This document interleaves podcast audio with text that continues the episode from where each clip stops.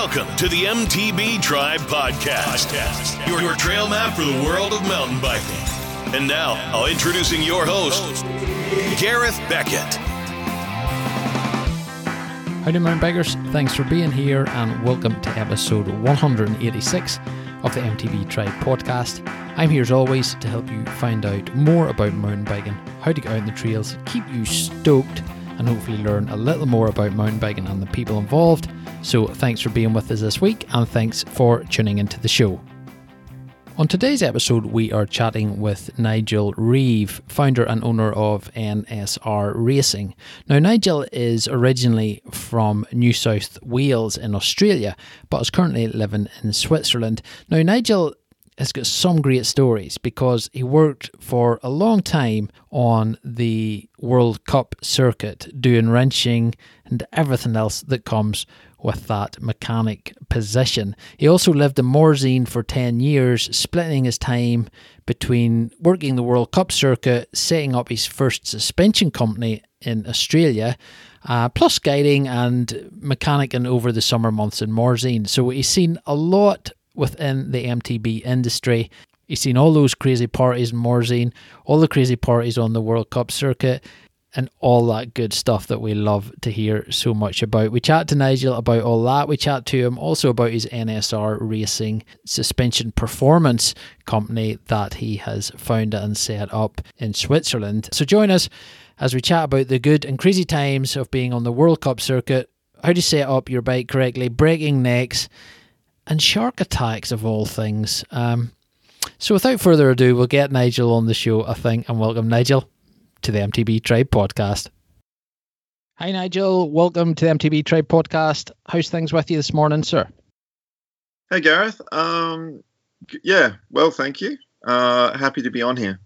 Excellent mate, excellent. And listen, it's great to get you on. I've heard good stuff about you from past guests and they say you have a few stories and stuff to tell, so it'll be interesting. You've obviously been speaking to the wrong people. And now, we were chatting briefly a few days ago just before you come on here, and you certainly have lived an interesting life from my perspective, from this end of the microphone anyway, and we'll get into all that, but we want to chat about your NSR Racing performance suspension company as well. We definitely want to get into that, and that's really why you're on the show. But you have a very interesting story with your mechanicking on the World Cup and all this here, so we'll get into all that if you don't mind. But first of all, like, how did you get into mountain biking? How did you find your passion in the sport? The same way as quite a lot of kids do. Your mum refuses to buy you a motorbike. So you end up on a bicycle instead. Yeah, man, that's so true, yeah. Yeah, it's it honestly is like how, like, I've run into loads of people who are, you know, same kind of deal. Yeah, and it's funny because a lot of guys that are fast on mountain bikes, when you actually chat to them and you find out their background, a lot of them have come from motorbiking in some form, you know, either motocross or trials or something, and they just adapt those skills so quickly onto the mountain bike that it's ridiculous how good these guys can get at such a short period of time. Yeah, I guess it's just the whole two wheels thing and having, you know, a whole bunch of learned reactions which then apply to the other sport. It kind of goes the other way. Like, you put mountain bikers on motorbikes and they usually go quite fast for a short period before they tip over.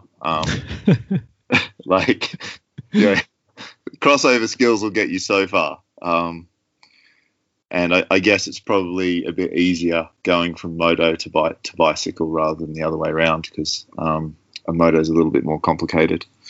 Yeah, for sure. And, you know, it's funny, a lot of mountain bikers train on the motocross bikes, right? You see a lot of them out on motocross bikes as well. Yeah, it's, I mean, it's really cool because it's a tax write-off for all the pro riders, because it's, you know, a training tool. Wow. But it's also kind of a bit of a common piss take around the pits, because, like, basically, you know, everyone there just kind of wishes they were racing moto. Yeah. But collectively, none of them are good enough, you know. Yeah, it's interesting, man.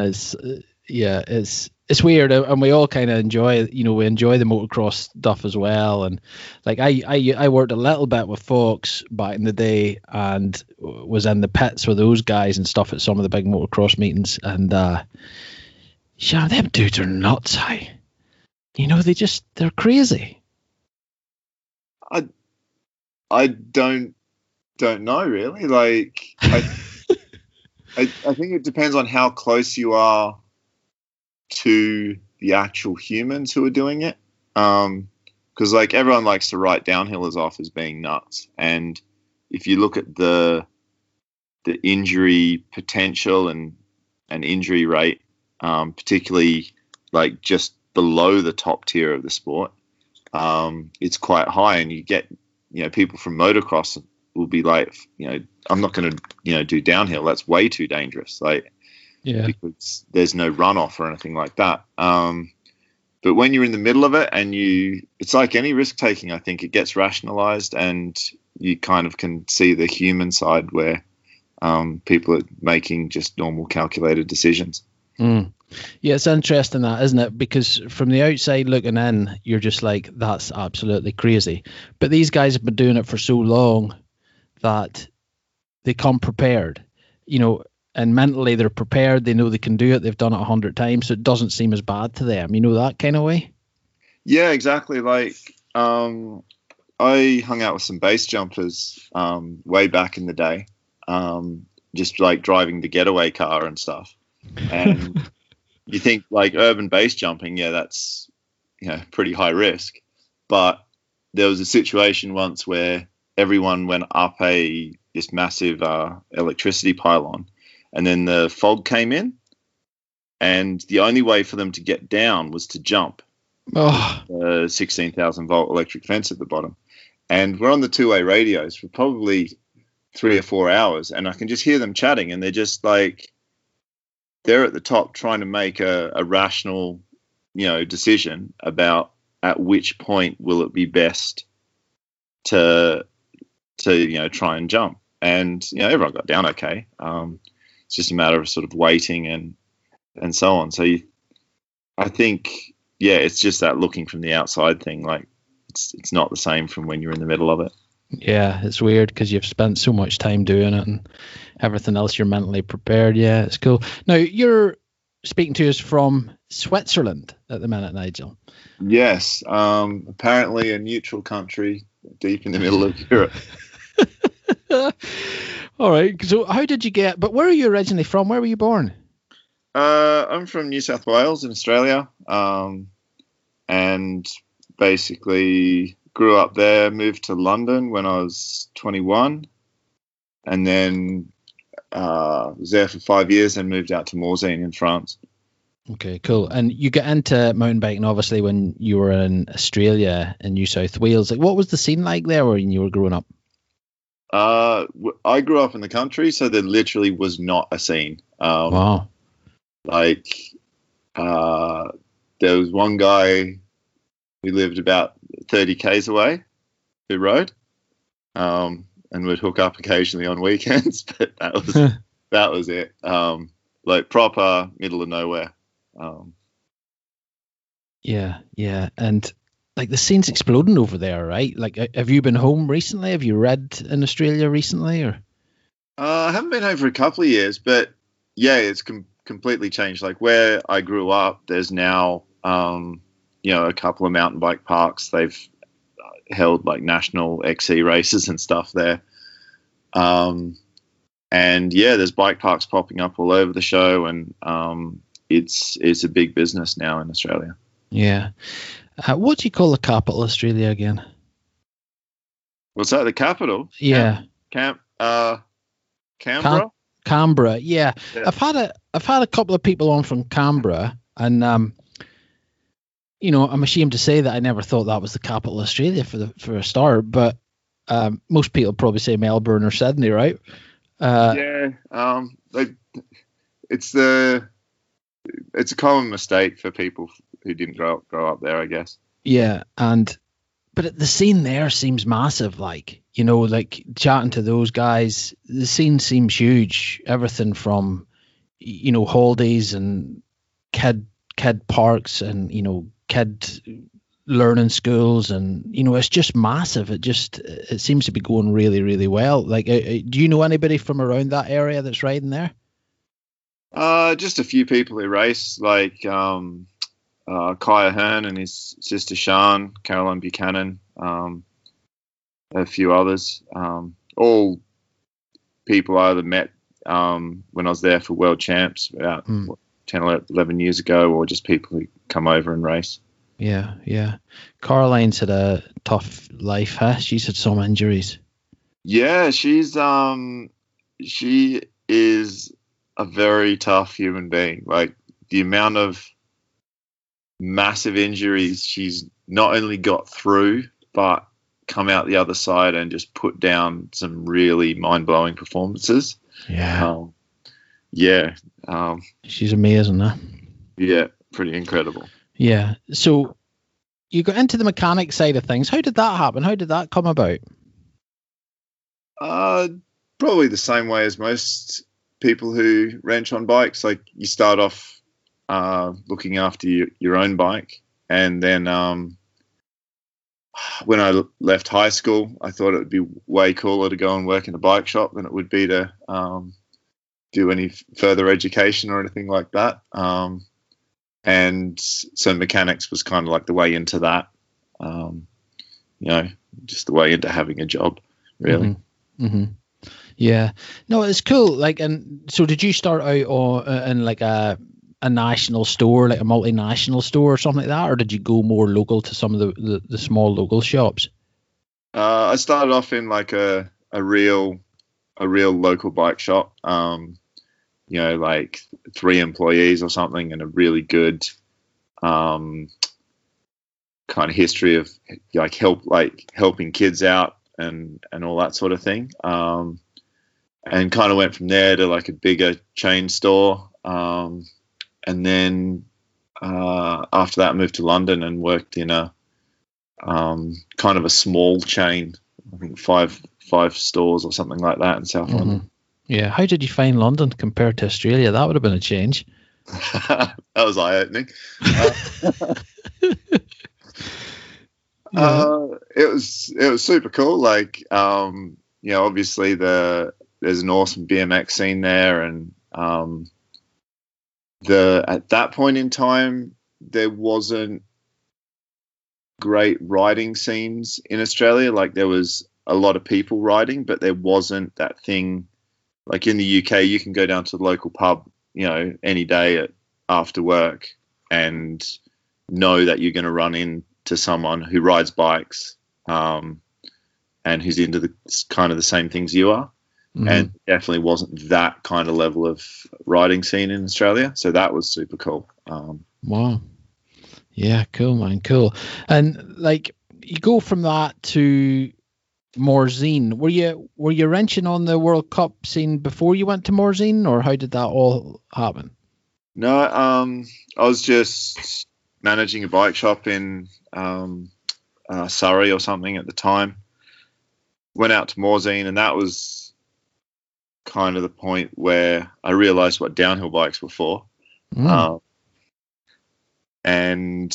was living out there that got me in touch with the people involved in racing at a high level. So after a couple of years out there, I kind of managed to impress enough people to be able to get a job at World Cups.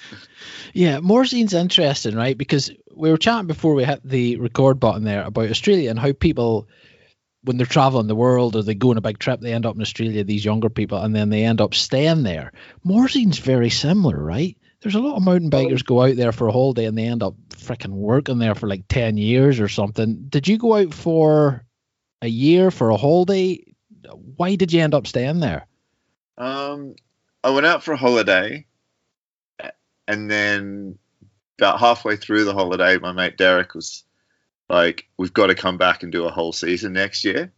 And so I did that, and then that was basically it. I was then based there. I didn't necessarily live there the whole year round that much. I used to do back-to-back summers with Australia.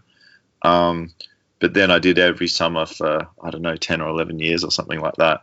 Jeez. And loads of people I know who moved out there when I did have done the exact same thing. Like they're still there. People like Jason Marshall was there before me.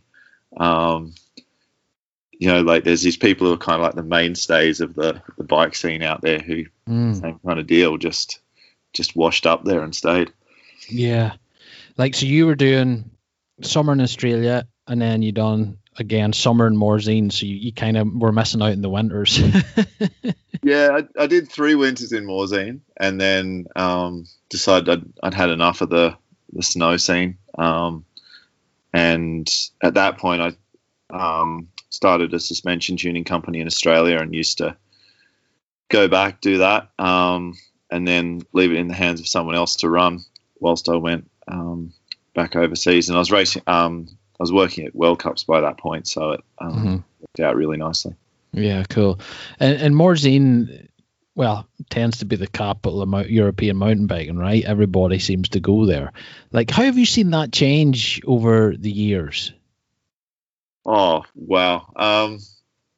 When I first moved out there in 2005, pre-season when we'd be doing shuttles and stuff, we used to struggle to get 5 or 6 people together to go shuttling in the afternoon. You are joking me. There was probably, 10 people that you had phone numbers for who rode bikes.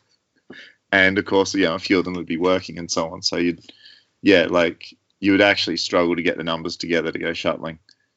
So you weren't working out there were you a mountain bike guide, or what was your actual job out there, your position out there?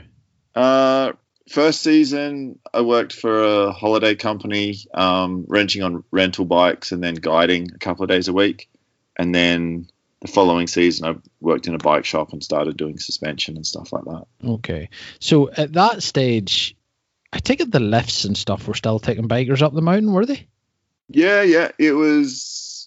To be honest, there's not many more lifts open now than there was then. There's just a lot more tracks now and a lot more official tracks with a lot more work put into them. Mm-hmm. Yeah. It blows my mind. I've snowboarded there. I've never taken the bike over. Oh, what?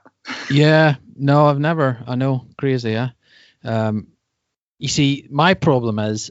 I have a few friends, we all surf together and we go snowboarding once a year religiously, and I can't get them to go mountain. They don't mountain bike, so there's no point in me taking the mountain biking or anything, Now in saying that, I've got one of my close friends, he's got interested in mountain biking this year, so he's just bought a brand new bike and stuff, so I'll maybe be able to twist his wrist and get him over, But it's mainly snowboarding for me when I go abroad, snowboarding or surfing, just to get a warm water, because I'm fed up with 5 degrees or 6 degrees here. I can't believe people even learn to surf in places like Northern Ireland or UK and stuff. That blows me away. Yeah, no, it's crazy. The summer here gets to about 14 degrees. But it never really gets that warm, But yeah, the winter can be brutal here. You're talking 4 or 5 degrees water temp, minus degrees air temperature, ice in the car park. It is tough, man. It is brutal. It's a different breed. I'm almost too old for it now. I have to get changed in the house and then. Just jump in the car and get changed in the shower when I go home. But yeah, it's desperate. And the worst thing I ever done was I went and surfed in warm water. And, I've been very fortunate. I've surfed around the world a couple of times. I never landed in Australia, your home part of the world, and that destroyed me. Water was too warm. The waves were too good.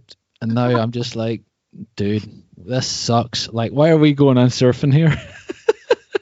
I can understand that, dude. Like when I moved to London, I didn't own a hoodie or a pair of jeans because I'd been living in Queensland and just don't need that type of clothing there. And yeah, I went from, well, I actually went across in the Australian winter. So I went from, you know, maybe having to wear two T-shirts if I went out at night, like, you know, and shorts, obviously, to summer in London, and it was fucking freezing. And it felt like it was like every time you left the house, it felt like it was just about to rain. And then after a couple of years, I realized that's just the way the UK is. It's always just about to rain. Yeah. It's not, and like in the North Coast here, it can be, you do get four seasons in one day here, easy. You know, it can just be crazy. And it's funny when somebody says to you, what's the weather to do today? You just say, well, look out the window, because that's what it's to do. No point going by weather charts because it can change in 5 minutes. I used to hate that classic thing of like you wake up and it's mint and sunny and you're like, oh, sweet. Oh, yeah.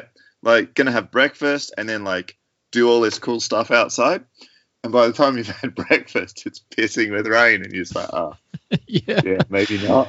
Yeah, brutal, man, brutal. It's crazy, dude. It's crazy. So tell us a little bit about the World Cup scene. What was that like for you? I'm sure that was pretty crazy at times. Yeah, that was, I mean, when I got into it, it was a dream come true. It was kind of like as a mechanic, it's kind of like the pinnacle of what you can do. And yeah, I guess I went all the way from like, you know, just being this wide-eyed, you know, super fan kind of being well out of my depth in the first year to 10 or 12 years later, you know, went through like winning races, winning World Cup overalls with riders, you know, all the way to, and seeing also by the end, there was these riders who were at the peak of their game that I could remember, you know, meeting when they were maybe 8 years old or something like that. Really? Wow. Yeah. Like I can remember, like I remember racing Danny Hart when he was 13 or something. I can remember Laurie Greenland coming out to Morzine with his dad when he was 8 or 9. And of course Tane, who lived out there.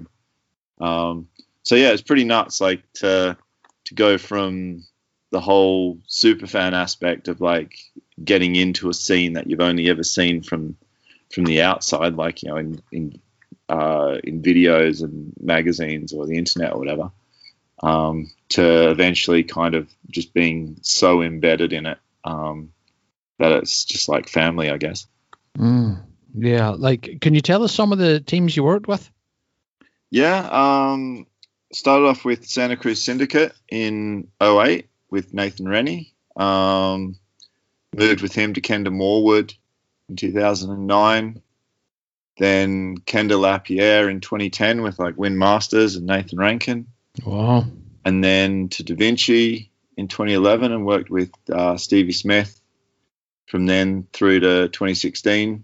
And then at the end of 2016, Da Vinci just shut that team down. So I moved to Canyon and took Mark Wallace with me. And then worked with Canyon till the end of 2019 when I decided I'd had enough.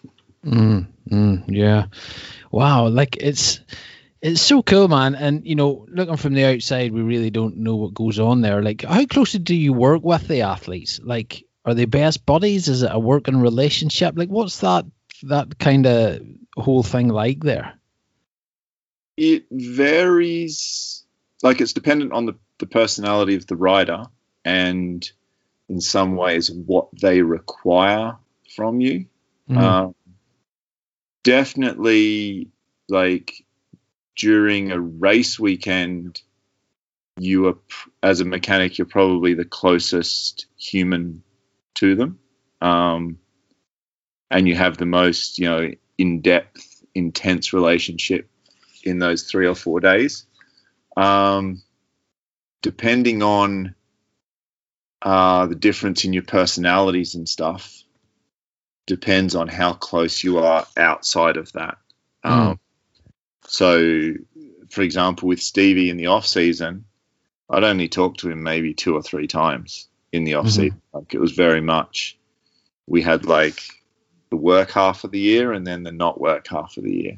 But then with, say, Mark, partly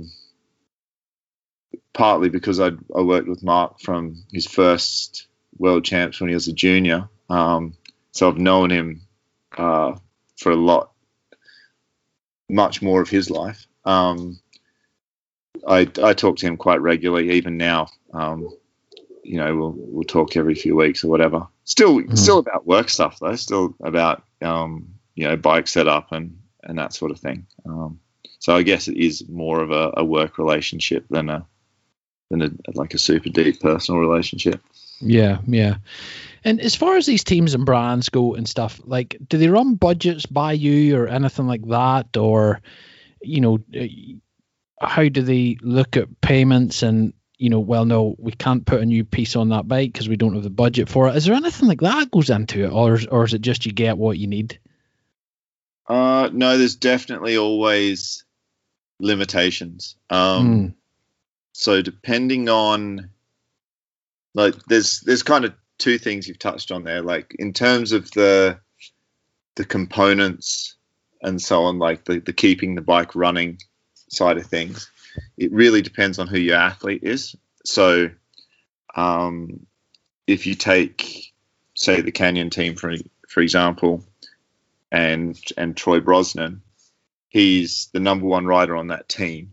He's also the #1 rider or one of the #1 riders for all the sponsors. So there is pretty much no question about what goes on his bike. It's just like, that's done one run and needs to be replaced. We'll just replace it. But then at the same time, everyone knows, like, you have limited stuff in the truck. So if there's one new tire left in the truck, obviously it goes to Troy, but if Troy doesn't need it, then it goes to the next rider down and so on. So, I mean, from the outside looking in, the parts consumption seems like it's probably limitless, but it really isn't. Like, it's something that the head mechanics have to plan out and, you know, prepare for. And in some cases, it's something that the sponsors have to be educated on at the start of the year when, you know, you order 100 sets of wheels and they're like, oh, well, but you've only got 4 riders. And you then show them how it all calculates out. And they'll sort of like, okay, yeah, we can understand why you need 100 pairs of wheels now. Then on the budget side of things, teams with the actual cash and so on, teams are run pretty tight. Like, they try and maximize the marketing potential, so the number of riders and number of events and so on, for the amount of cash that they have. Yeah, like, everything comes down to budgets now, doesn't it, and anything we do. But, you know, that's interesting you say that you work quite closely with the brands and stuff, you know, because looking from the outside in, you'd probably think the brands would say, right, we want to sponsor your team. How much is that going to cost? Okay, here's that money. See you at the end of the year. But they have a lot more input as far as product go and everything else, and you have to run them through that whole aspect. Yeah, in the negotiation period, which is usually done around World Champs the previous year, there's that backwards and forwards, like X amount of cash, X amount of product. And some companies like Fox or SRAM or Shimano will put into that race support as well, because, you know, they attend the races and they have spare parts and, you know, they do service and that sort of thing. So that's given a monetary amount as well. Then after that comes, like, the ordering phase where that's where there's a lot of backwards and forwards, because sometimes sponsors which are kind of new to the sport are a bit surprised at what you choose to to order or choose to run, be it quantities or, you know, using a far lighter rim than they thought, you know, you should be using or whatever. And then after that, and you've got all your stuff in sort of by January or February, hopefully, there's not that much more backwards and forwards apart from with, you know, product feedback when stuff's breaking too quickly or whatever. Mm-hmm. Wow, it's crazy, isn't it? Like, you know, I remember reading this thing about Formula One car racing. Now, I'm not into Formula One car racing at all, but it was interesting what you were saying about the riders there, and that, you know, you would think when a team hires a rider or brings a rider onto the team, it's basically to win. But there's, you know, just listening to you there, there's a lot more goes into it as far as what sponsorship they can bring, et cetera, et cetera. And I remember reading the thing about the Formula One car racing, and basically you would not be signed to a team unless you could bring, and I think this figure's right, but I'm talking a number of years ago, so it could be wrong, but unless you could bring 500 million quid's worth of sponsorship with you, you would not get to race one of those cars. Yeah, that's the really interesting thing about the, like, the difference between, say, high-end motorsport, where I know in, I think last year's WRC, there was 6 paid seats. So the top 6 drivers were being paid, and then everyone else was paying to be there. Jeez. And then you look in downhill, and people who were getting 25th, maybe to 30th, even lower than that, are actually on not bad salaries. Like, they're not getting paid anything like the, you know, the top riders, like, you know, Aaron Van or Loic or whoever. But they're still getting paid enough money to live on, you know, to pay their rent and all that sort of thing. And in that whole discussion about the reducing the World Cup field to being, you know, smaller and smaller to suit Red Bull TV and so on, that whole discussion about like where the cutoff point is quite an interesting thing, because in some ways, mountain bikers are a lot better off, and it's a lot more accessible than, say, the motorsports. Mm. And then in other ways, people are looking at it and going like, oh, privateers are the backbone of the sport and yada, yada, yada. Mm-hmm. Yeah, very interesting. Like, but for those top riders, you know, those top 10 or 12 or 15 riders, like, are they making a good living from it? Are they? They are. Well, the top 5,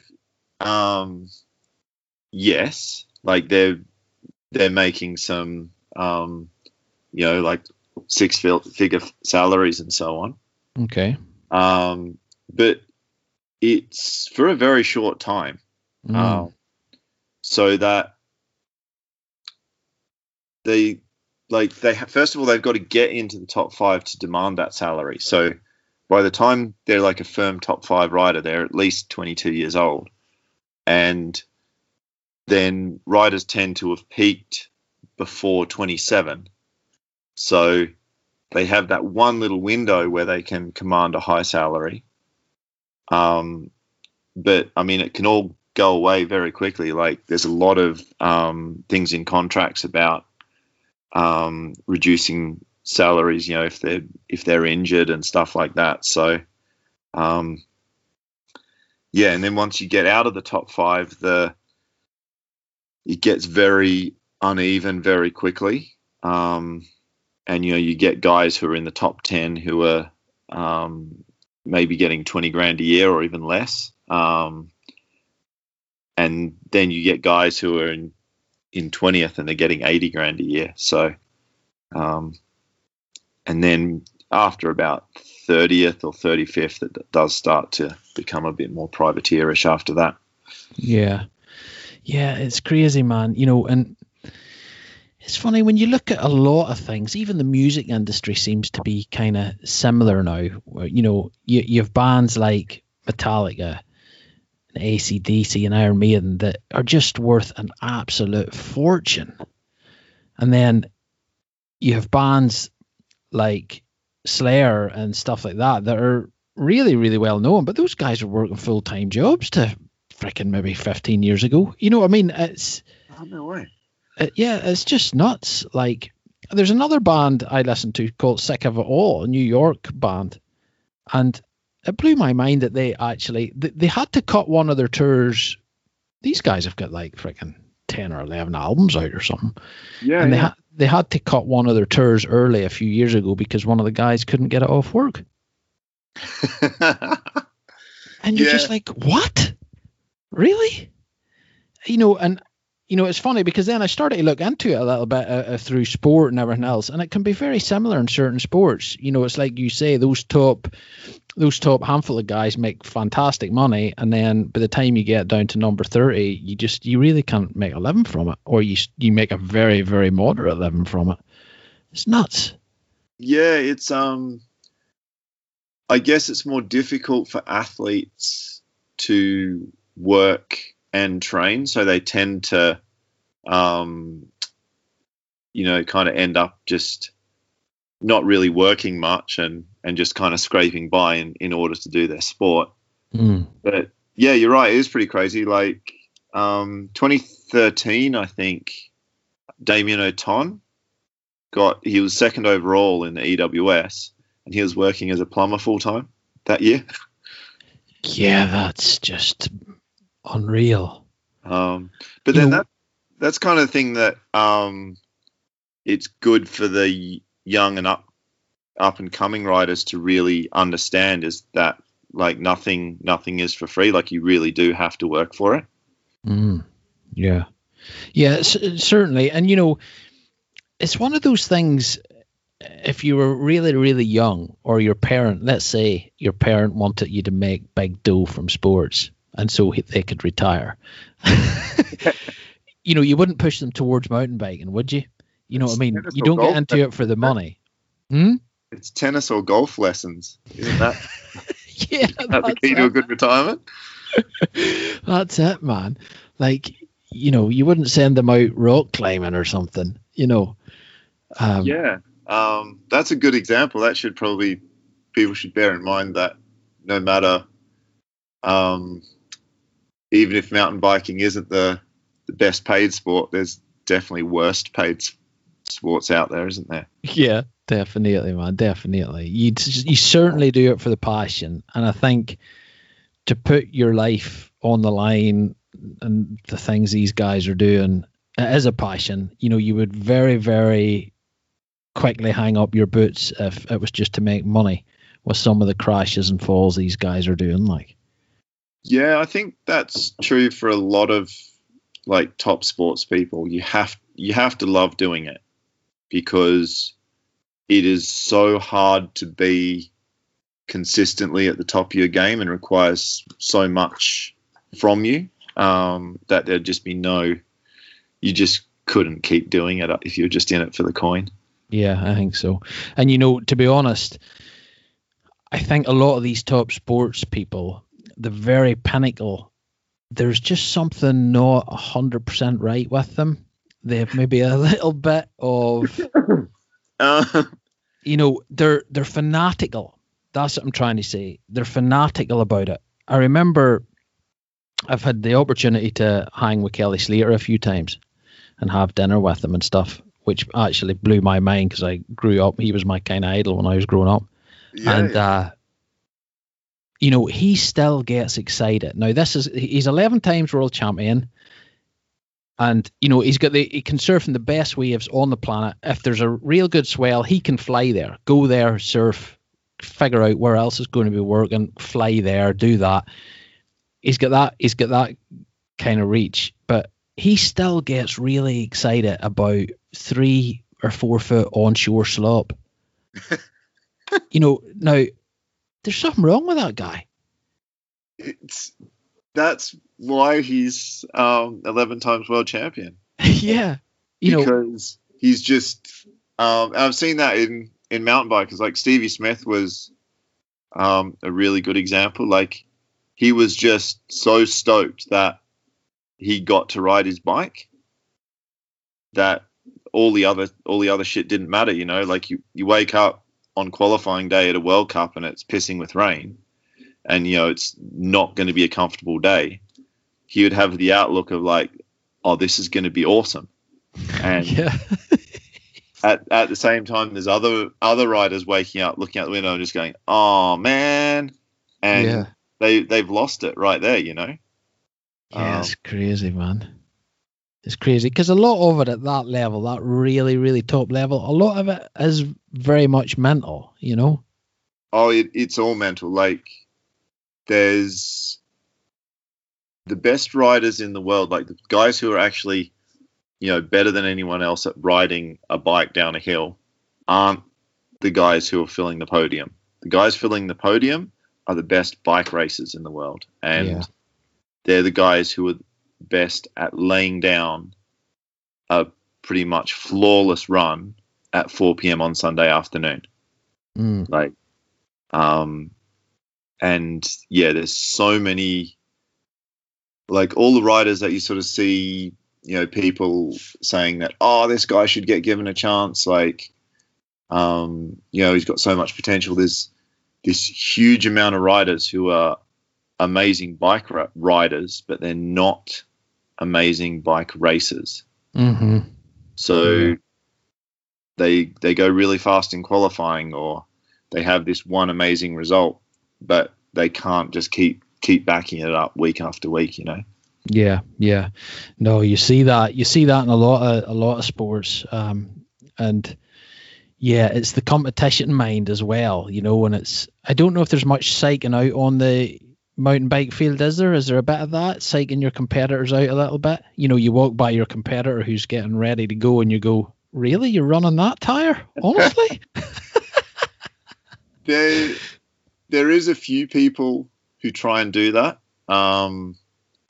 Thankfully it's not very many. The thing is, which I think they maybe haven't come to realize, is if they're at the top, you know, if they're, you know, in it to win it, the other guys who are also in it to win it, who are genuine threats, are strong enough mentally that they won't get thrown by that sort of thing.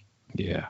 But I've definitely seen it happen from like a number two rider to a number one rider, and I've just seen the number one rider just shut the guy down, like. Mm-hmm. Just basically laugh at them and tell them to get fucked. yeah, cool. Like, I had Andy Ward on the show, and you know Andy, you know Virus. Yep. He was telling me that Sean Palmer was his big, you know, he loved Sean Palmer when he came on the race scene. Were you there when he came on the scene as well? No. The only time I ever met him briefly was when he was around at the races for a little bit with Intense in, I don't know, like 2015 or 2016 or something. And as far as I was concerned, like, he's still probably, like, you know, way up there in the untouchable celebrity kind of status that I never really spoke to him, to be honest. Yeah, because he came from the snowboard background, and I thought, this guy's going to bring some spark to this, you know, it's just going to be crazy. But I think the whole scene was kind of crazy around then, right? Yeah, if you talk to, like, I came in at kind of the, after that had sort of died out. But if you talk to people like Rennie or Petey or whatever, Warner's probably a good one for stories. Yeah, like, you hear the stuff they used to get up to, and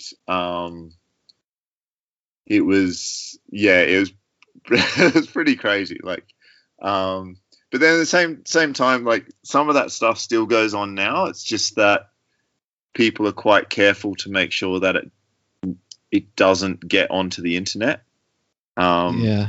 because it's seen as being bad for the sport. Like, people riding rental cars off at Saint-Anne, for example, or other people getting locked up in jail in Milan for World Champs. Oh dear. Not no names there, but yeah, there's still a bit. People riding rental cars off in the main street of Andorra as well. Cheers. There are shenanigans still going on. It's just that it gets people do a good job of keeping it off the internet.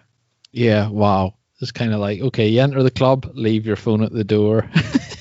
Yeah. And then I think there's also the understanding that if you publicize someone's drunken stuff up, then that gives them, kind of permission for them to publicize yours.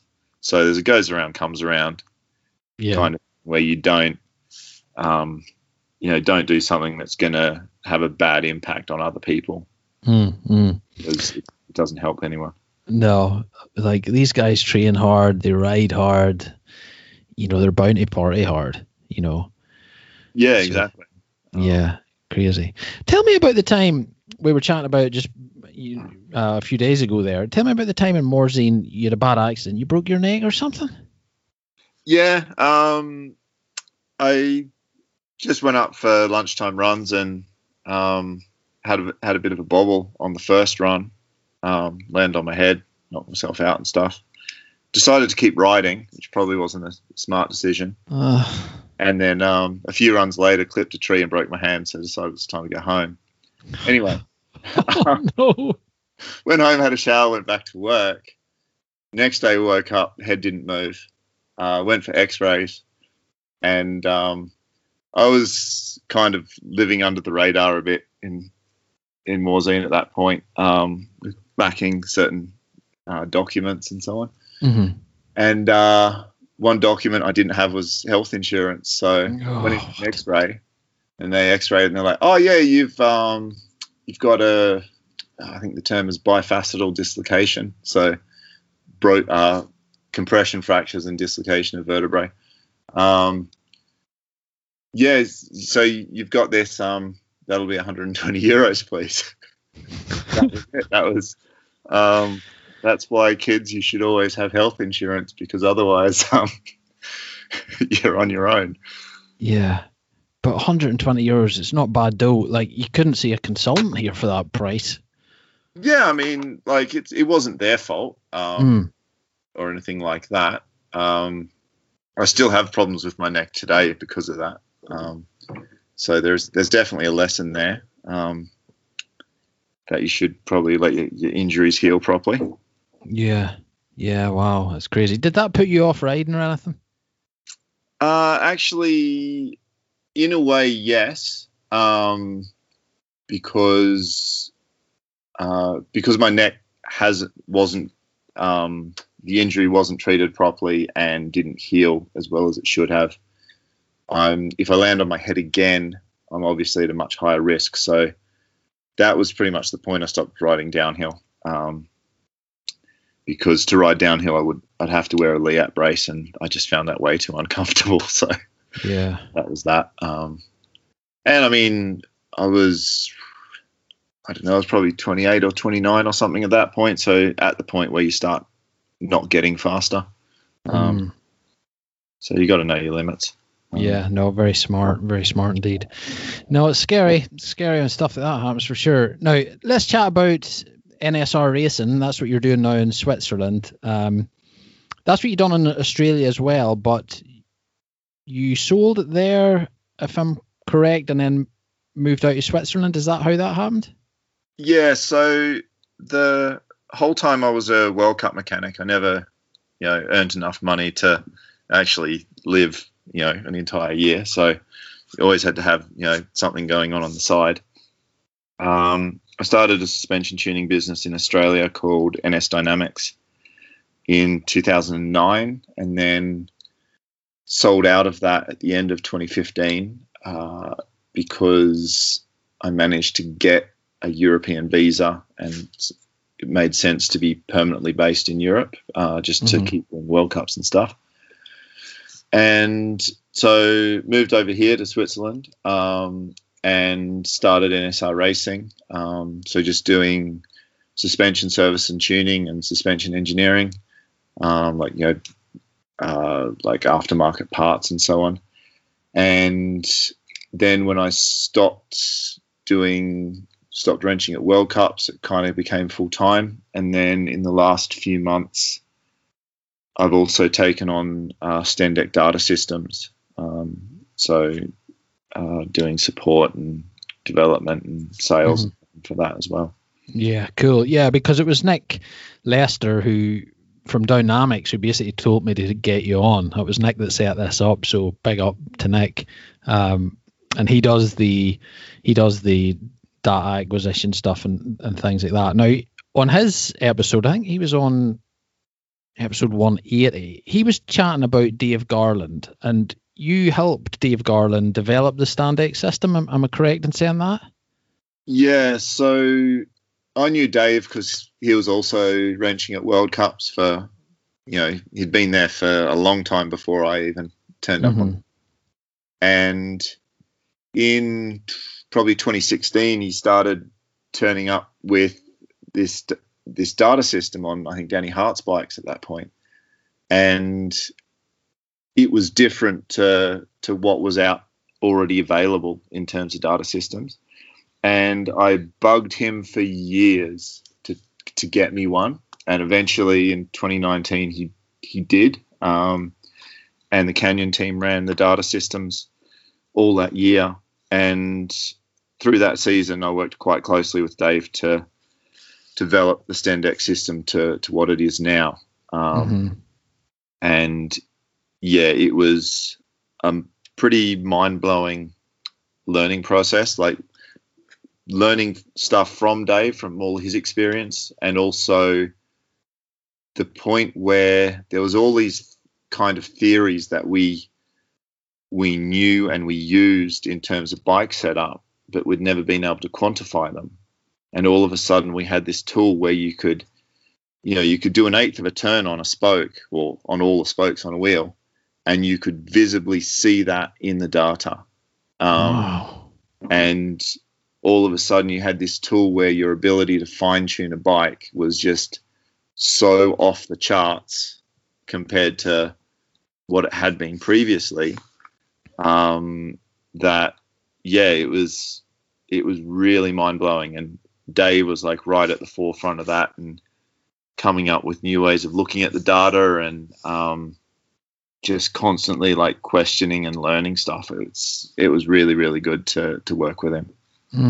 Yeah, I'm sure. And Nick had the same kind of respect for the gentleman as well, who's very, very sadly no longer with us. But, that system that Dave developed and stuff, are the bikes at that level so highly tuned? Are they like Formula One? Does that make a massive difference? Like you're saying, an eighth of a turn on the wheel, on the spokes and the wheel.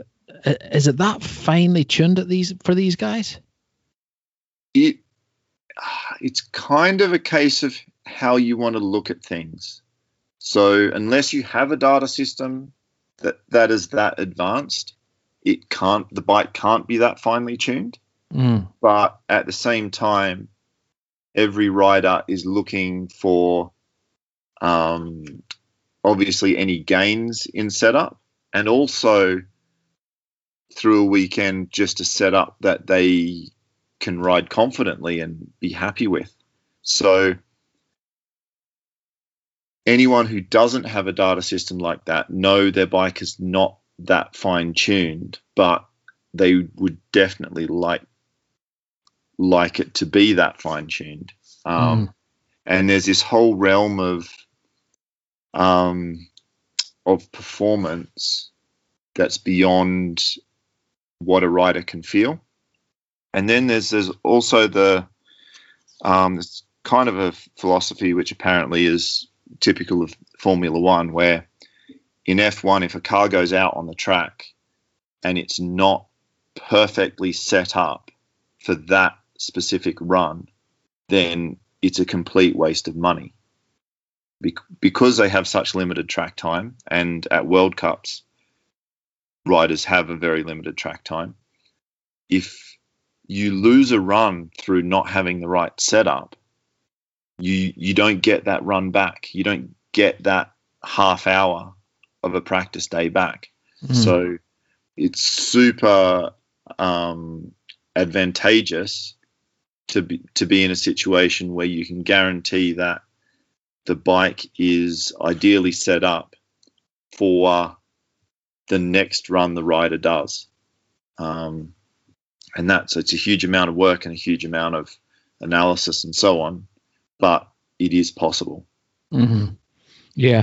It's weird because I would watch MotoGP and, you know, those bikes, say the Yamahas or the Ducatis or whatever, some of the bikes work awesomely at some tracks, and then at other tracks they don't work at all. They're just not suited for that track because of the cornering or whatever way the bike breaks or whatever way it comes out of corners or goes into corners, whatever, this kind of thing. Like, is mountain bikes the same as that for different kind of trails and stuff, or is it more rider specific with the mountain bikes? I think across a World Cup field, the bikes themselves are probably more similar than the MotoGP bikes, because in MotoGP you've got the V4 versus inline four, mm-hmm. and that makes a massive difference about line choice and strengths and weaknesses and so on. And obviously a MotoGP bike is far more techie, so there's far more chances for there to be variation between teams. Mm-hmm. I think there's definitely the possibility for that. The thing that makes mountain biking unique, though, and makes it a lot harder to draw conclusions based on data, is lack of repeatability. So there's no one can ever repeat the run they've just done, because the track changes every time you ride it, the conditions change, you have rider fatigue and stuff like that. So it's really difficult. Like, you can't get the top 20 and get them all to do a perfect run, you know, on a dry day at Lenzerheide, and then do a perfect run on a dry day at Saint-Anne, and then compare across that and be like, oh, look, like, people running these wheel sizes did better here or whatever. It's really hard to do that because of the lack of repeatability. But it doesn't mean that doesn't exist. It just means it's harder to find. So you just basically have to use your brain a little bit more and look at things like, say, comparing Lenzerheide to Saint-Anne and talking about wheel sizes. Lenzerheide typically has a lot of those tighter bike park berms, particularly on the top half, and Saint-Anne doesn't have that. Saint-Anne's got a lot of fast-flowing open corners. So you can look at that and go, oh, well, a full 29 is probably going to be better at Saint-Anne than it is going to be at Lenzerheide. So if you have a rider who's happy to chop and change, you could potentially go for a mixed wheel bike at Lenzerheide and then a full 29 at Saint-Anne, for example. Mm-hmm.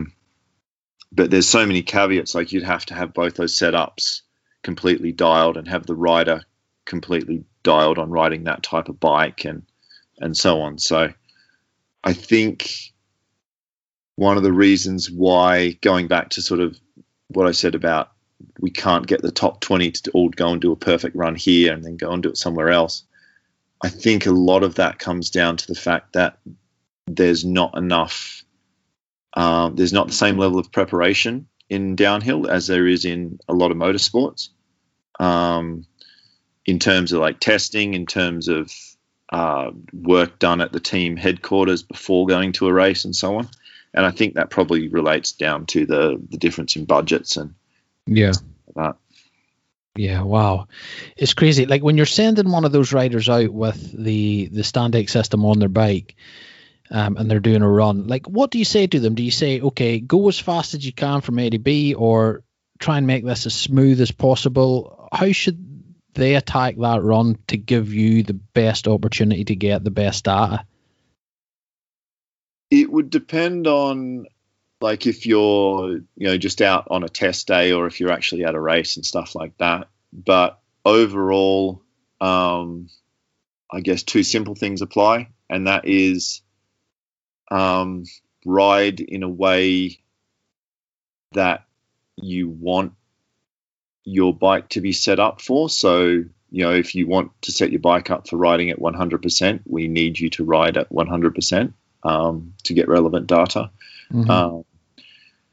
And the other thing is getting an unbroken data run. So basically the section of the track you choose to pay attention to, you don't obviously stop for a rest halfway down that.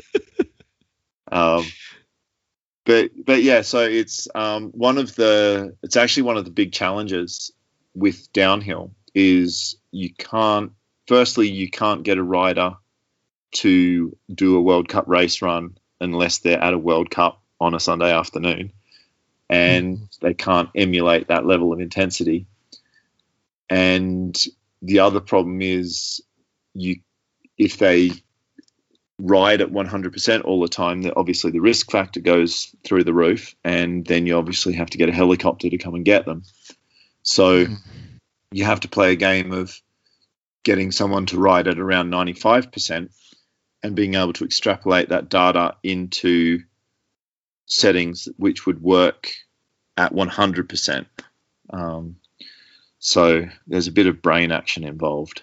Oh, dear. After a night of partying, that's maybe not the best thing to do. Yeah, I definitely, using data at races definitely did affect the alcohol consumption. Oh, desperate. So let's chat about NSR and what you do there. So you're obviously doing the data acquisition stuff there, but you're also heavily involved in the suspension setup. Can you tell us who you work with and what you kind of do there? Yes and no. Basically, I do anything from, you know, servicing a set of forks for a local guy to tuning a fork or shock for them to doing stuff like that for people who race or race professionally at an extremely high level. Unfortunately, playing around with sponsors' products when it comes to World Cup riders is something that's not allowed, expressly forbidden in most sponsorship contracts, as is the ownership of the product. So there's not going to be a naming of names here. But I do things, for example, some top riders I'll go and just go testing with them and help them with just set up using exactly what they've got. So on teams that don't want to run any risk of losing sponsorship or anything like that. So I'll, you know, put a bunch of work in with them away from races and help them get on a setup which is going to maximize the performance of what they're working with. And then come a race weekend, if I'm at the race, I'll probably give them some setup advice, or if I'm not at the race, I'll probably just, you know, call them or text or whatever. Other guys, I've been so far to do like a complete set of internals for the fork and for the shock. So you have a Fox or RockShox product that looks completely standard from the outside, in order to make sure there's no sponsorship issue. But everything inside is completely custom developed for that rider and that bike. Wow. Okay. Yeah. Wow. That's pretty crazy. And I suppose you need a good relationship with these guys to be able to do that for them, right? Yeah. I think, because I've been around the sport for so long, I've known these people at least on a casual basis for quite a while. And then, I mean, when you go testing and you pretty much can, I can pretty much guarantee a rider that I can find them 2 seconds a minute from a 3 day test. When you go and do that and they get to experience for themselves, not just the time gain, but the gain in confidence and like ability to ride different lines and carry speed and all that sort of stuff. Once they realize the potential of that, you do sort of get, you do own their confidence very, very quickly, I think. Yeah. Like, as far as suspension and shocks and stuff go on the overall package of the bike, is that the components that would make the biggest difference overall to the performance of a bike, do you think? They're a popular choice because they're probably the things which make the biggest difference for a single component. You know, like a fork can make a much bigger difference than a pair of grips or a saddle or something. Mm-hmm. So they're definitely the first spot where everyone looks. However, looping back around to the data thing, if you have a sophisticated data setup, it does open your eyes to what can be done with all the other components and the interaction of those. But definitely suspension has the biggest range of adjustment in it. So it's usually the first place to make the biggest gain. Like, you can't easily change the amount of flex in a frame or something like that. Like, that just requires resources that people don't have. Mm-hmm. So although there might be a heap of performance to be found in that, you'd never really get to that point. Whereas forks and shocks, you can just very easily improve them. And that's also partly due to the fact that most people racing at the top level are running what is essentially next year's production fork and shock.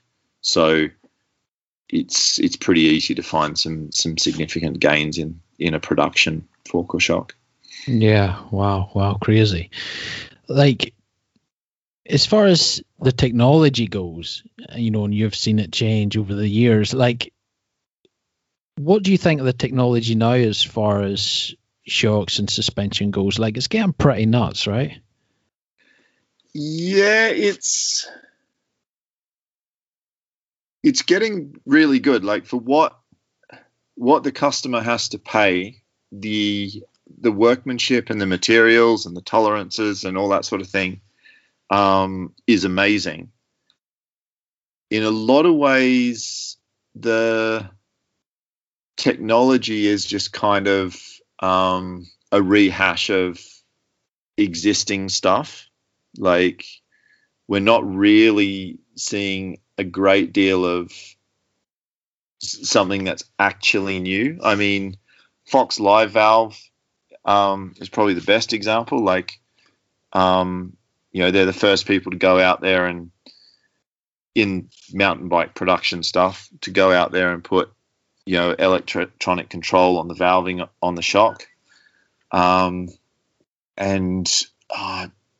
But there's not a huge amount of, there's new ideas, but it's application of the existing technology. Mm-hmm. But yeah, as I said, like, what you get for, you go out and spend, you know, whatever it is, $600 on a shock or something like that, you're getting a lot for your money. Like, and, you know, it's beautifully made, it's super reliable, it's, you know, it does so much. I think that's pretty cool. Mm-hmm.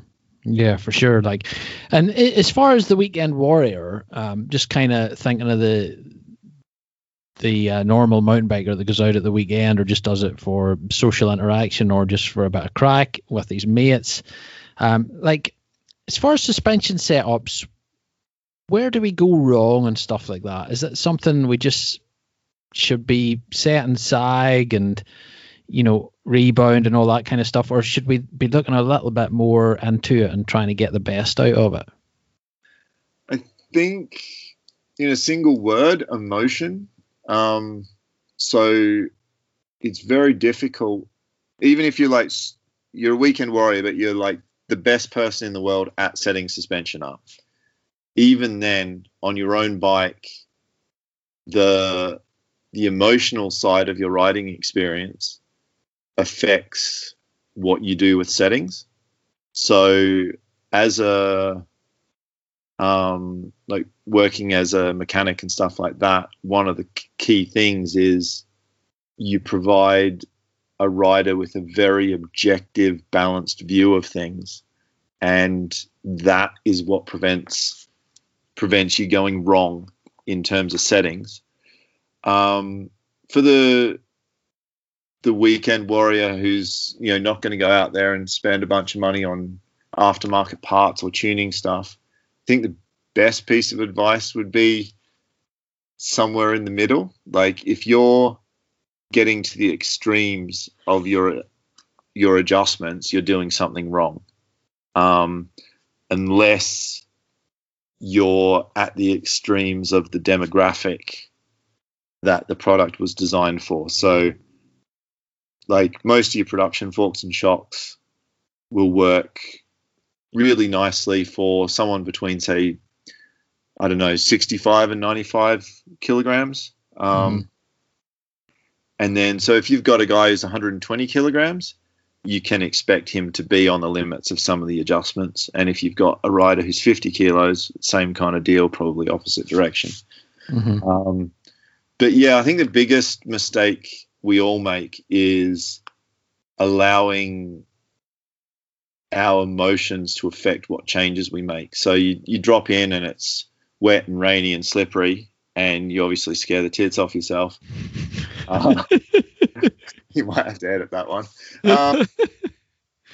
So you pull over and you're like, oh, there's got to be some better clicks here.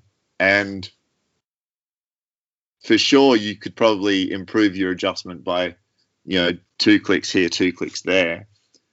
But by going 10 clicks on one adjuster, that's just driven by the fact that you've just scared yourself shitless, you know? Like, yeah. So that's where you need to be wary. Like, you know, and this goes all cuts back around to the bike as a system and understanding the whole bike as a system. In a whole World Cup season, and, you know, racing tracks from Peter Maritzburg, which was quite flat, to Val d'Isole, which is obviously steep, if you have a good setup, you only ever vary probably a maximum of maybe 3 to 4 clicks on an adjuster in a given direction. It's not one thing that's going to fix everything for you on your bike. It's the whole bike as a system. That's probably the biggest thing people need to understand. Mm-hmm. Yeah, because there's so much, you know, right? There's your front fork, there's your shock, there's your tire pressure, there's whatever tire you're running, the width of your tire. All this affects how the bike performs. Exactly. Yeah, it's crazy. And it's like you say, no trail's the same ever again.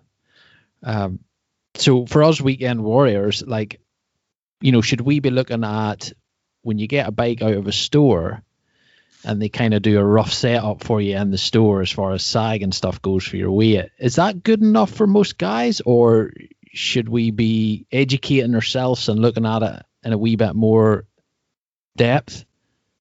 I think if you want the best riding experience, you should put some more effort into it. You know, and that can vary from, you know, you can try and educate yourself, and then obviously you have the problem of the internet being equally full of useful and non-useful information. Yeah. Having to try and sort through that. It would definitely be a good idea, you know, to take a new bike, take it to your favorite track, the one, you know, that you ride all the time and you know like the back of your hand, and spend a few days just kind of, you know, trying to fine-tune it yourself. And then if you crap at that, obviously the next step is to start you know, finding people who are going to help you, be it people like Nick, who do data acquisition days or suspension tuning or a combination of the two or whatever. But ultimately, all that would be trying to find a good base setup, and then as long as you don't go a couple of clicks from that on any given day, you're always going to have a nicely balanced bike that performs pretty well. And the result of that is a good day riding and plenty of stoke. Yeah, sounds good for sure.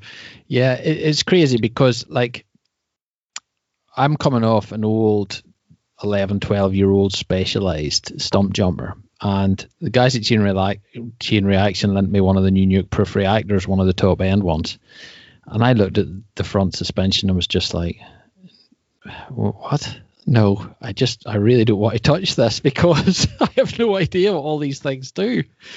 You know, I'm used to an on-off button, basically.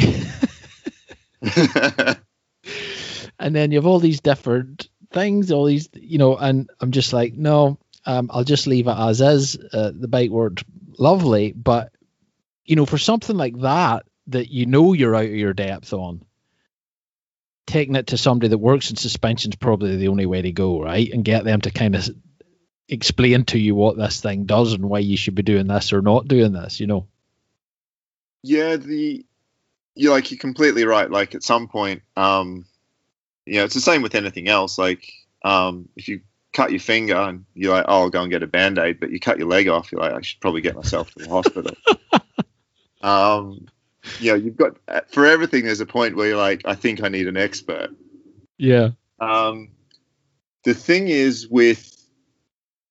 to understand about the suspension that everyone gets on the bike that they buy, is it's this OE-based product which has been specifically engineered to have kind of like to fit a broad range of people without many negative sensations. Okay, yes. So, and it's, in some ways, it's actually amazing what companies like Fox and RockShox and that can achieve like that. The funny, like, the flip side of that is if you have an in-depth knowledge of suspension and are able to dyno test it and stuff, so you can actually see all the compression and rebound characteristics and so on, you very quickly realize that every fork and shock out there actually has a very, very small range of good adjustments. And if you basically set the sag for someone, set the volume spaces on something that's got air in it, obviously, and, you know, set the spring rate, and then just put these kind of base settings on where you know that this fork or shock works best with these settings, the people will come back absolutely stoked. When I worked in Morzine, I worked in a bike shop at the bottom of the main lift, and I was too busy doing service to be able to do bike setup for people, but people would come in, ask for bike setup, and I'd be like, okay, how much do you weigh? What pedals do you run? What bike is it? What, you know, fork and shock it is. And I'll just rattle a bunch of settings off the top of my head, and they'll be like, okay, cool. How much is that? And I'm like, well, tell you what, go and do 3 runs, and if you like it, come back and give me $20. And the number of people who came back and gave me $20 was pretty amazing, actually. Really? Wow. Yeah. It just goes to show, like, how easy it is to get lost in your settings. And the other side is, if you're able to dyno test a fork or shock, that's where you actually understand how it works, and that enables you to do good settings. Yeah, there's a lot goes into it. And I think, you know, there's an old saying, I don't know if you've heard of it, but it's like too much bike. So a lot of people are riding too much bike, basically, a bike that's well past their capabilities of actually riding, if you know what I mean. Yeah. And in that case, I think people can overthink things a little bit, if that makes sense. That's exactly right. Like if you correlate it to like motorbikes is the go-to, because we all wish we rode motorbikes, remember? You look at like the mid-range stuff you see on mountain bikes where you have some adjustment but limited adjustment, and then you have the high-end stuff that has all the adjustments. A lot of OE motorcycle stuff lacks external adjustments, or you know, doesn't have all the external adjustments. And that, aside from cost, it probably is exactly for that reason, because when you give people too many things that go click, they're bound to get it wrong. And I think the best example in mountain bikes is things like the Cane Creek double barrels. Oh, excuse me. The Cane Creek double barrels and the Fox X2 shocks, and now some of the Fox forks, which offer high and low speed compression and high and low speed rebound. And you can't actually tell as a rider the difference, that if the feeling you're having on the bike is caused by low speed rebound or high speed rebound. It's impossible. Like unless you're running data on that bike, you cannot tell if the thing that you felt was which one of those things that goes click. Mm-hmm. And you look at anyone running one of those products and you take their settings and you dyno it, and you can see, you get a bit of feedback from them and you can see what they were trying to do. You can see why they have the feedback they have, and you can see that they're lost. And, you know, on a dyno where you can look at the performance of the shock on a computer screen, you can actually then migrate their settings to what they were trying to get, put the shock back on their bike, and basically blow their mind. Yeah. Like that's the thing, you know, the technology's there and the product's so good now that I think a lot of these high-end bikes, you know, it's like Nick said to me when I was chatting to him, you're just guessing. Unless you're running these things through some kind of data acquisition technology, you're just guessing. There's that thing that Steve at Vorsprung likes to hashtag, if you're not measuring, you're guessing. Yeah. Very true, man, very true. There's so much goes into it. It's absolutely mind-boggling.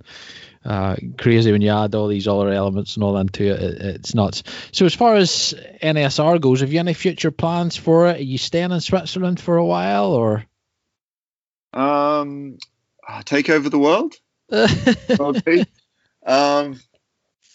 No, actually going to be moving back to Australia by the end of this year. And that's sort of to access the summer season over there. I'll probably still spend some time in Europe during the race season, doing various forms of race support, be it with data or with suspension or both. Mm-hmm. But, I'm going to be relocating at some point. Hopefully when we all get told we can take our masks off. Yeah, man. Definitely. And like, as far as workshops and stuff go, do you have a workshop in Switzerland? Is it stuff you can take with you? Like, how do you organize all that? You basically just chuck it all in a shipping container, pay a bloody fortune, and hope it turns up on the other end. Yeah, wow. So, yeah, I have it's not a huge workshop because I live in a small country that's got too many people in it, but I've got a workshop here with like milling machine, lathe, you know, dyno, all that sort of thing. So I can, in terms of engineering and stuff, can produce quite a lot out of a small workshop. So yeah, I'll be moving all that across to Oz. Yeah, wow, that's crazy, man, absolutely crazy. Like, do you enjoy what you do? Do you miss the World Cup stuff? Are you happy with where it's landed you in the bike industry? I definitely missed the good parts about World Cup racing, and for sure I want to maintain my contact with that little world. I don't miss the daily grind of being a team mechanic. I think those guys work far too hard for far too little. Mm. But yeah, there is the love of racing. So going forward, I'll always be involved somehow, you know. And I mean, that's also, you can sort of, aside from the business name, the direction of my products and so on is aimed more at, I guess, the racing side than just being a consumer product. Not that it's not fit for consumers, but for example, developing shock internals where no one can tell if they're in the shock or not, in terms of marketing, that's not a very strong product. But it's super useful, of course, if you want to drop it into a professional rider's shock without anyone knowing. Mm. So I'll probably start doing some coloured anodised bits to go on the outside of forks and shocks, just so people know that there's something different inside.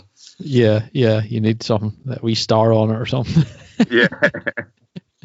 Yeah, it's kind of like under breath. Are you running that Nigel stuff in that shock or? Yeah, crazy. Well, listen, man, I've kept you far too long. You know, we said we'd try and do this for an hour, but we're nearly an hour and a half now. You can just get lost chatting about bikes and stuff, can't you? Yeah, you can kind of just keep going on until you run out of beer, really. Good stuff, Nigel. Well, listen, if anybody wants to know more about NSR racing and what you're doing there, how do they best find you on socials or best find you online or whatever? Yeah, on the worldwide internet, nsr-racing.co website, and NSR Racing on Instagram and Facebook and stuff as well. Yeah, cool, man, cool. Well, listen, thanks so much for coming on, bro. It's been a pleasure chatting to you, and if I'm ever over the Oz side, I'd love to hook up with you and go for a surf or go for a ride or something. That'd be amazing. Yeah, I'd love to take you to feed the sharks. Yeah, dude, that's scary, man. That's getting like that, isn't it? It seems to be in Oz. I mean, it's just more people in the water, and obviously sharks need to eat. So it's led to some good stories, though. Did you see the one last year about the guy who punched the shark in the head to save his wife? No. Down at Port Macquarie, which is currently underwater, this guy and his wife were out surfing, and then a shark bit her on the leg or something, was trying to drag her under, and he swam across, punched it in the eye or whatever, or in the face. I don't really know how to describe the anatomy. Anyway, basically punched the shark in the head repeatedly until the shark changed its mind, and then he helped wifey to shore. Wow. So she picked the right one. Yeah. Wow, that's crazy. Well, remember, you'll know Mick Fanning from New South Wales, right? Yeah, he punched one at, was it Jeffreys Bay or something? Yeah, I was watching that live, man. Oh, no way. Yeah, you know, because I'm still well into the surfing side of things, and I was watching it. You can stream it live. And I was watching it live, and I seen that happening live, and it was the craziest thing. He was so lucky, man. So lucky. Unbelievable. But you know what was the crazier thing? He was surfing with, who was he competing with at that stage? Julian Wilson. Yeah. Young Julian Wilson. He saw it happening, and he paddled over to try and help Mick. No way. Yeah. Like fight or flight, man. Like fair play. You know, and he's a father. He's got a very, very young kid. And he paddled over to try and help Mick when that shark was attacking his board. Luckily, it wasn't attacking him. It attacked his board at the end of the day. But Mick punched it as well. It's It's gnarly. Like, times like that, you definitely get to get a good insight into who people actually are.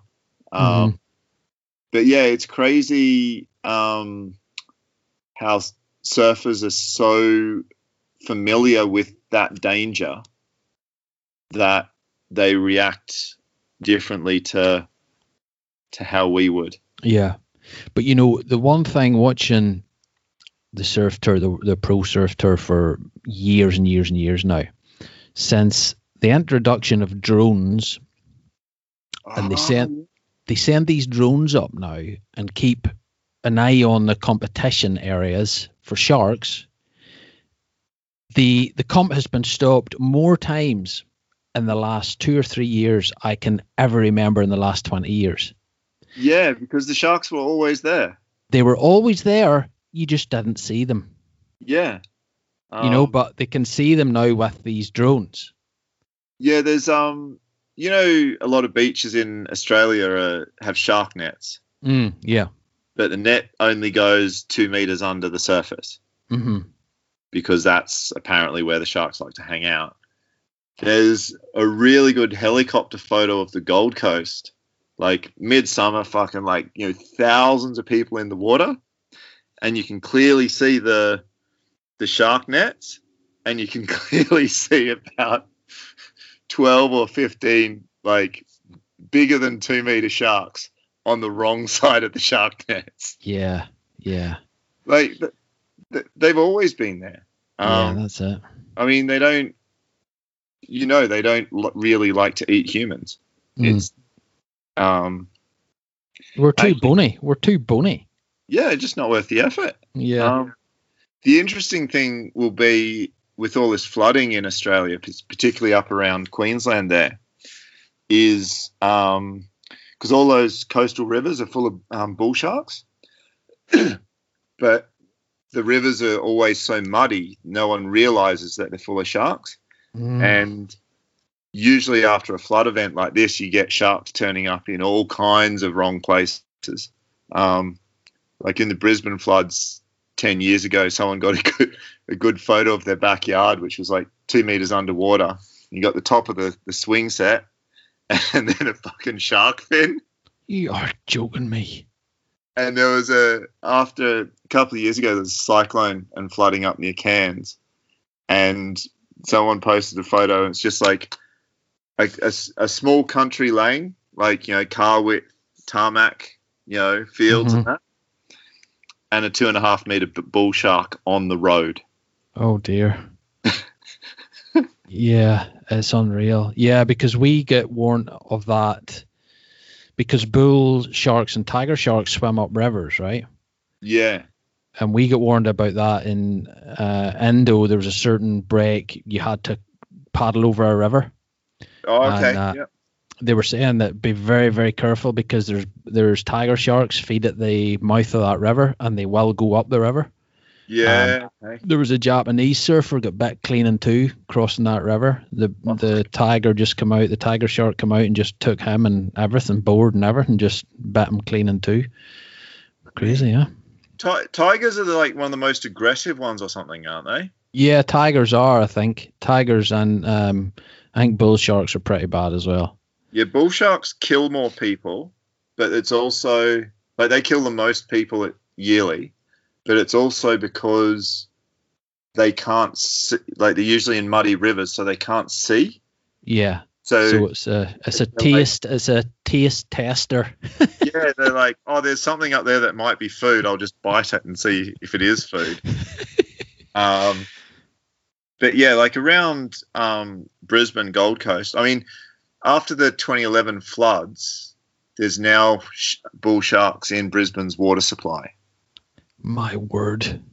And yeah, it's like Gold Coast has got like all these housing estates on these canals and stuff, and those canals are full of fucking sharks. But dude, not many people die. It's all right.